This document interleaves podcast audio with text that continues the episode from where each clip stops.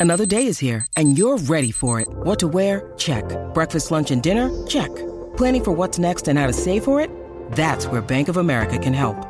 For your financial to-dos, Bank of America has experts ready to help get you closer to your goals. Get started at one of our local financial centers or 24-7 in our mobile banking app. Find a location near you at bankofamerica.com slash talk to us.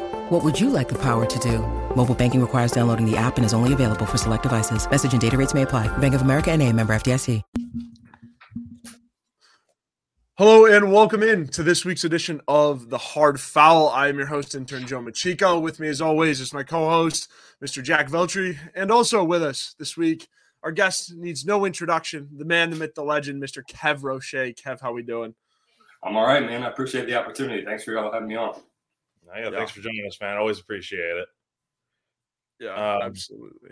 Yeah. So, Kev, just wanted to jump into some questions real quick. What do you what are you thinking about this men's team, man? I know you've watched a lot of Gamecock hoops over the years, some good, some bad, but uh how are we feeling about this year's team?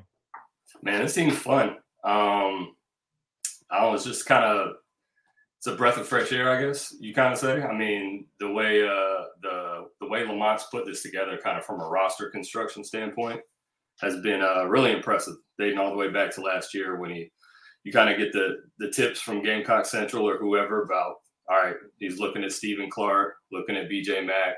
Just kind of go watch watch some of their highlights, uh, and it's been kind of con- you can see from the way they played last year. It's like okay, I see what he's trying to do and so this year to kind of have him get a little more chance to get the guys he wants um, and see it kind of like playing out now. We got like proof of product. Uh, it's been exciting. So it's fun watching basketball.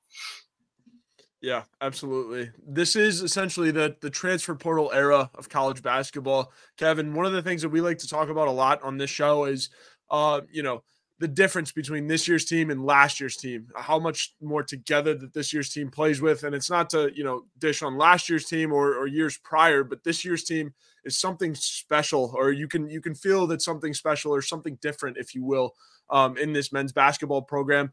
How do you feel about that? And like what are you happy with the direction that this year's team is is going?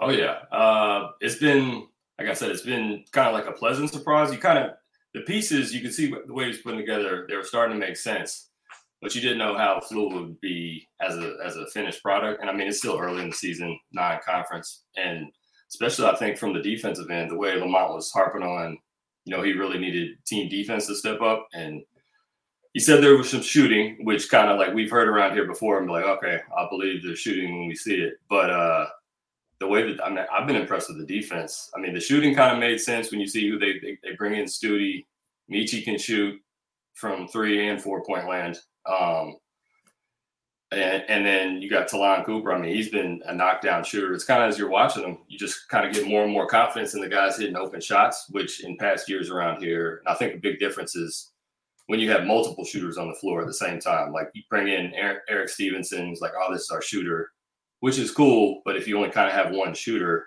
um, defense can key on that. You can't have the floor spaced. So this year, man, just watching the floor spaced, and, and Lamont's talked for a while about he wants to let his guards play and like open up the floor and let them make decisions, and just to watch them play like you know free and easy and and letting the threes fly. It's been it's been real fun. And like I was saying last year, you could kind of see it a little bit, but the pieces didn't really fit. It was kind of like some redundancy like as far as and nothing against the team last year, but like Chico Carter and Jacoby Wright, it's kind of you're looking at similar type players, similar size. And this year you've got Myles Stute, six five, six six, Ta'Lon Cooper, six four, wide as a house. Like you've got some more physically imposing guys that also have the ability to shoot it.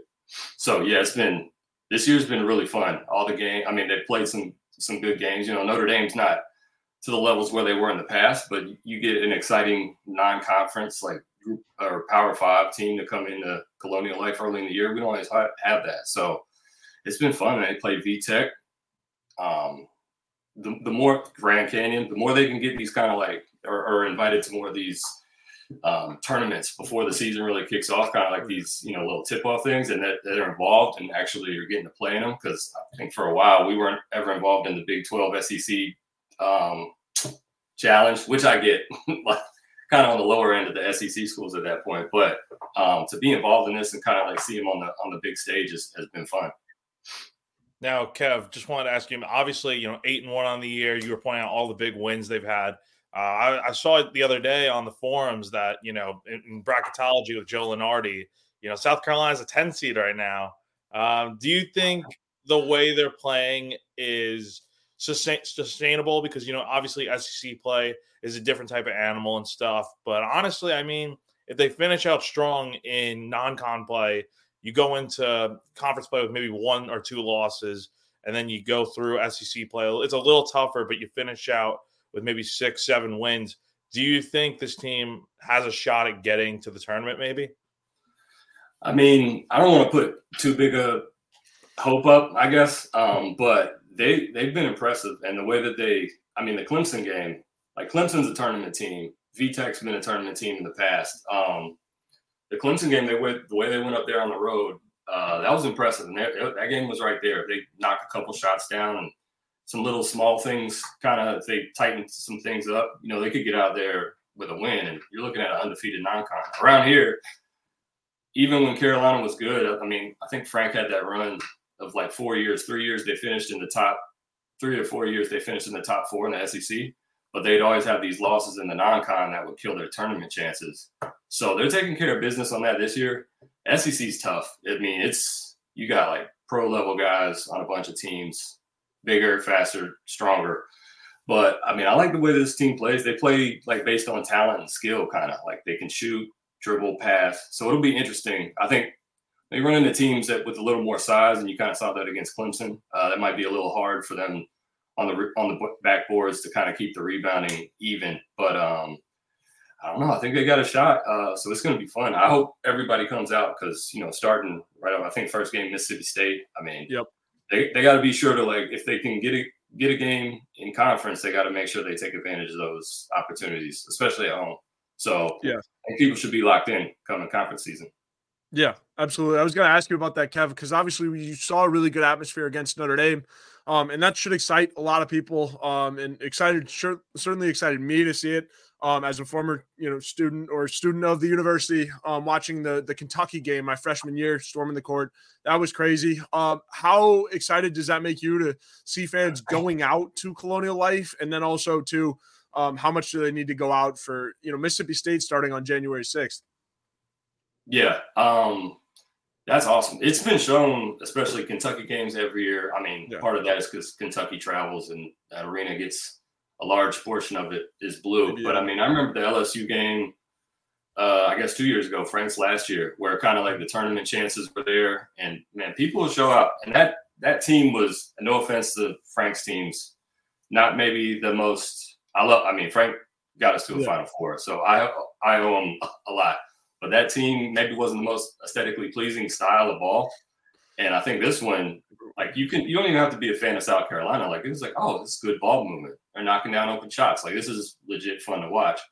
So I think it's it's probably maybe taking a little bit. I think fans around here kind of just a little, oh, we've seen this before. Maybe this team, you know, maybe they start off well and kind of fade. Um, so, but I think they're kind of getting the picture now. And the more the games they watch on TV, especially on this non-conference uh, schedule, where man, they Colonial Life, if you give them a reason, I think they'll come out.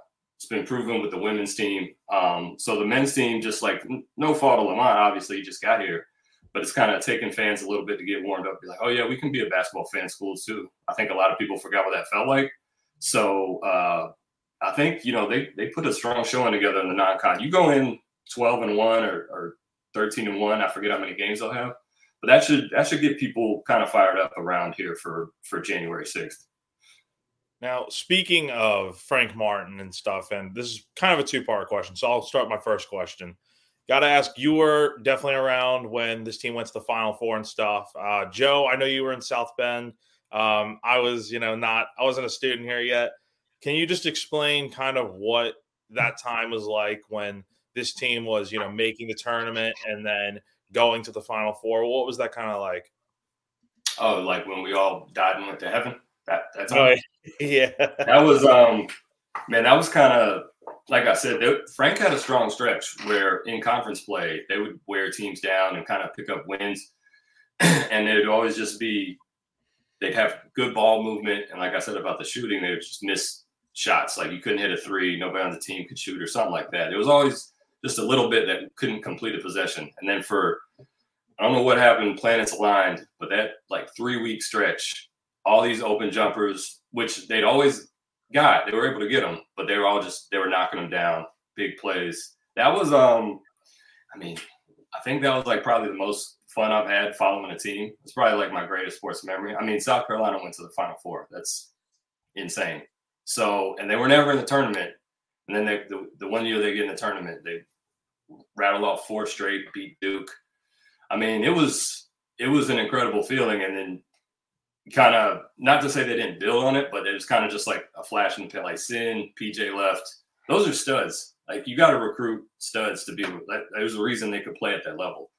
So, um, and they kind of built it back up I guess toward the end of Frank's term with kind of like the Devin Carter team. Like I said, that LSU game, that team was close um, right before the GG Jackson year. But uh, I don't know, man. It was it was special around here for a little bit. That was that was a really fun time.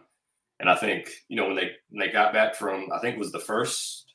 remember it was the, if they were getting back from the first weekend or it might have been from New York weekend when they were about to go to the Final Four, and they just had like I, I, don't know, it was like 12 o'clock. I don't know what time it was, midnight sometime.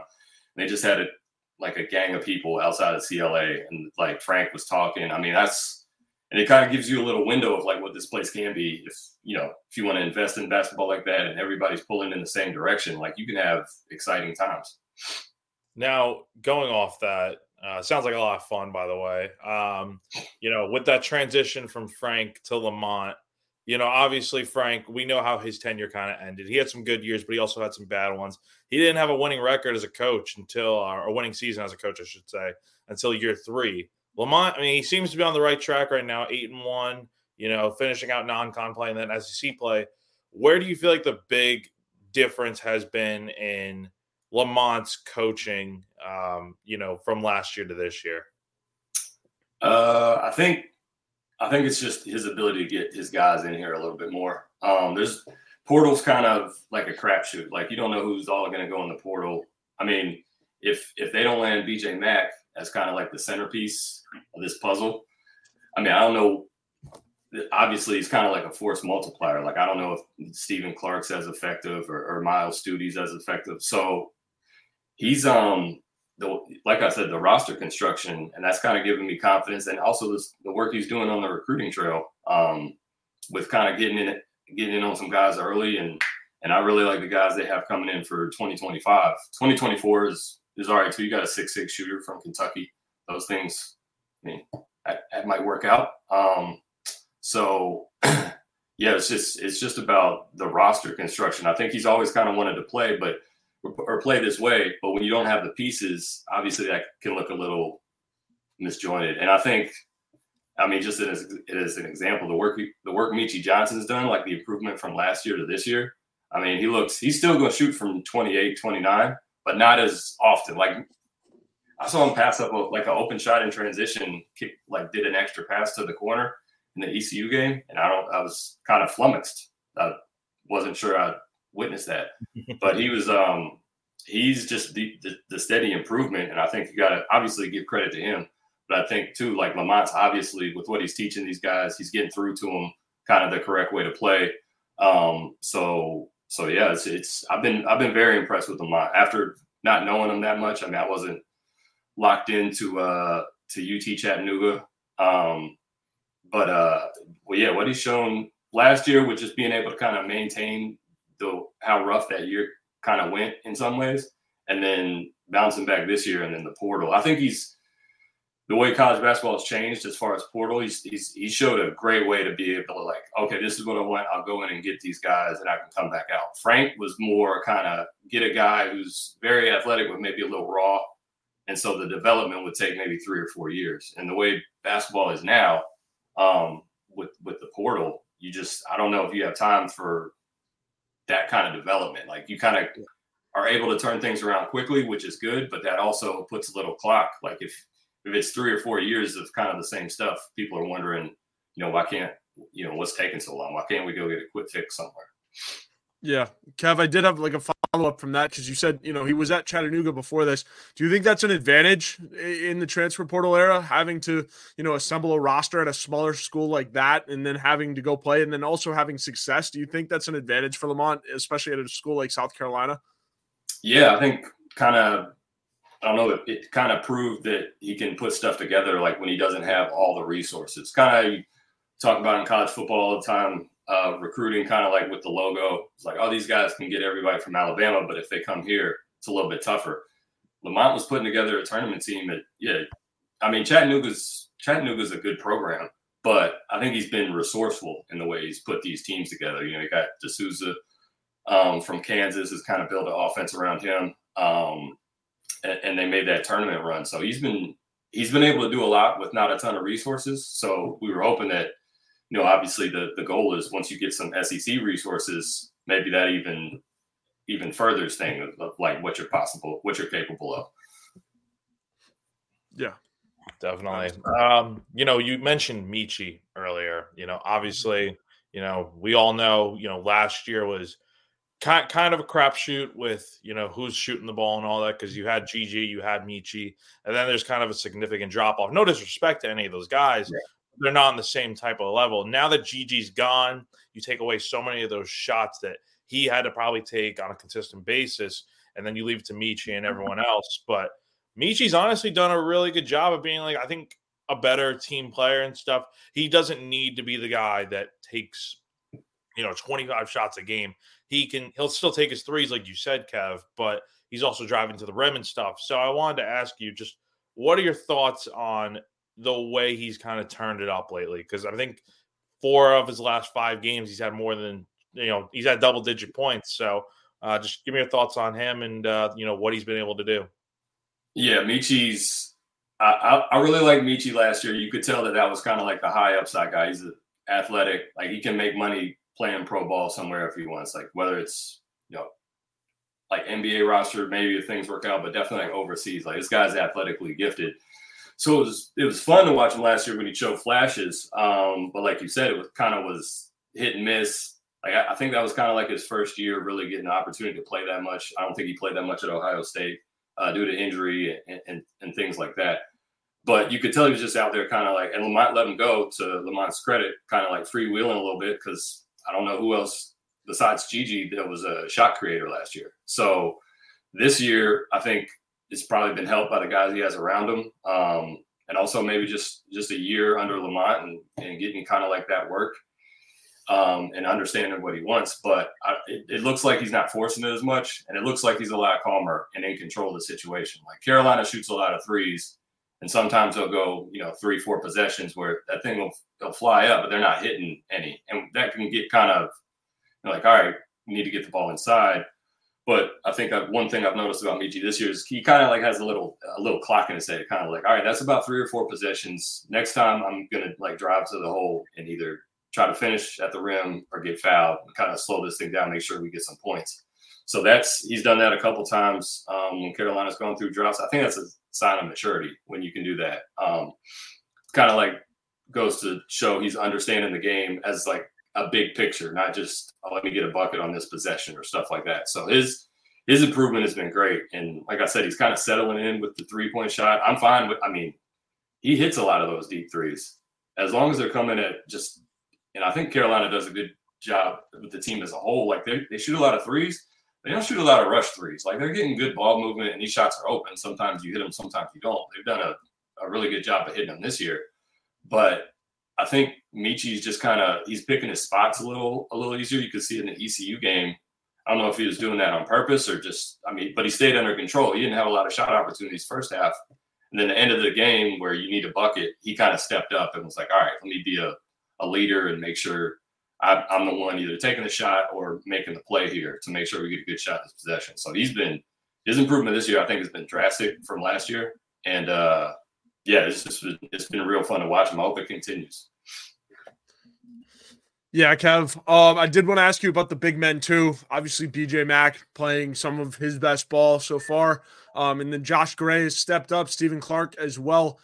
How do you, you know, rate the big men? Where where do you see them all fitting together? And and do you like the production so far?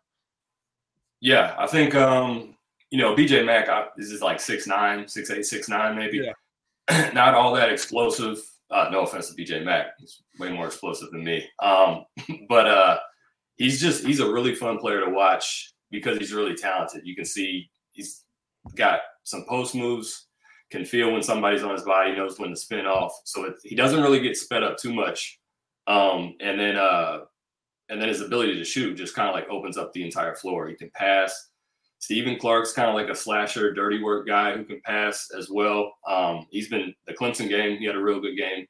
He was doing a lot of like seeing that the the floor is vacated, cut to the open area, get the ball, finish at the rim. So you, if you can get that out of Stephen Clark, like eight eight points a game, but he's doing all the other stuff too, diving on the floor, um, getting rebounds, finishing. A couple of that ECU game had a real big challenge on the defensive end uh, with that last shot. I think it was Pettiford, their point guard. but um, the pieces have been coming together nicely. That we were with uh, Gray and and Verdonk last year, which you know, I'll, I'll, those guys are great. I love their their hustle and you know, especially Gray that can provide that big a body. Not all the the not the highest level of you know offensive output down there. You can't really like throw it to him on the block and say get a bucket. But now when you have BJ Mack coming in who can do that, I mean, I like the ball. I like when he gets the ball kind of on the perimeter and then just kind of backs his way to the post. Mm-hmm. So Carolina's had times before like trouble getting the ball into the post, and if you can just take it down there yourself. That's kind of like another avenue to get down there. So BJ is kind of like the playmaker, and the rest of those guys just kind of fill in behind him. If you have BJ Mack, that kind of bumps, you know, Josh Gray down to like a level that he's kind of, I guess, more suited for. Was just like get in there, rebound. He did a great job on a seal off. Um, I think it was the Clemson game, which is like, yeah, just you're enormous. Seal that guy off, finish at the rim. Feel free to dunk all the time. Um, so their bigs, they're they're going to run into some talented bigs in the conference part of the season. But for right now, I mean, they they look like this team looks for putting together four starters in the portal and some other pieces. They look like they've been playing together for a while. So I think that's a testament to just everybody on the on the squad's overall like knowledge of basketball. Like they know how to play. They can fit in with other people that know how to play. Now, looking ahead a little bit, you know, they start, you know, a five game homestand leading right into SEC play. On Saturday, you got Charleston Southern, Winthrop, Elon, and then you, you know, you have Christmas and all that, and then you come back and play Florida A&M before you have another week off and you play Mississippi State to open SEC play. So my question for you is, you know, four games left in non-con play. What do you want to see from this team? Uh, you know, finishing strong, that sort of thing heading into SEC play? I think just a continuation of what they have been doing. Um, they, I was, I was surprised with the layoff, the Thanksgiving layoff, uh, how how strong they came out against Clemson. So I think you know, obviously Lamont's doing well with layoffs. So the fact that there's a little time off here and breaking the schedule, maybe we can keep that up of having them primed and ready to go. But um, I think you know a four zero oh finish to the non-con is attainable. So I would love to see him go in with just that one Clemson loss and just really have this thing rolling. But I would just I think it feels like all the games they played, it kind of feels like they're working on themselves more than uh, going against the opponent. Like you don't really see the fluctuation of well, they came out flat or they're fired up for this game. They kind of come out pretty steady and are just concerned with you know getting good shots. And it's kind of like uh, a quiet confidence of if they can if they play the way they they can play, then the results will be like they'll be favorable. They'll be what they're going to be. They can they have a chance to come out of here with a win. So those four games are all, you know, I don't know. I'm, they'd be favored in all of them. I'm sure now you see other guys kind of taking note. Um, Seth Seth Davis saying he didn't even realize South Carolina was seven and zero. Oh. So against the Clemson game, disrespectful, Seth. But uh, but um, I mean, I almost retweeted the, the Jeff Goodman uh, tweet, which kind of forget how you, how you worded it, but basically it was like Clemson got the win, but my main takeaway from that game was how good South Carolina looked. So they're starting to turn some heads here nationally. Um, so if they can keep that momentum, which again, this the the players he got from the portal are uh, all experienced. So this is like an older group of guys.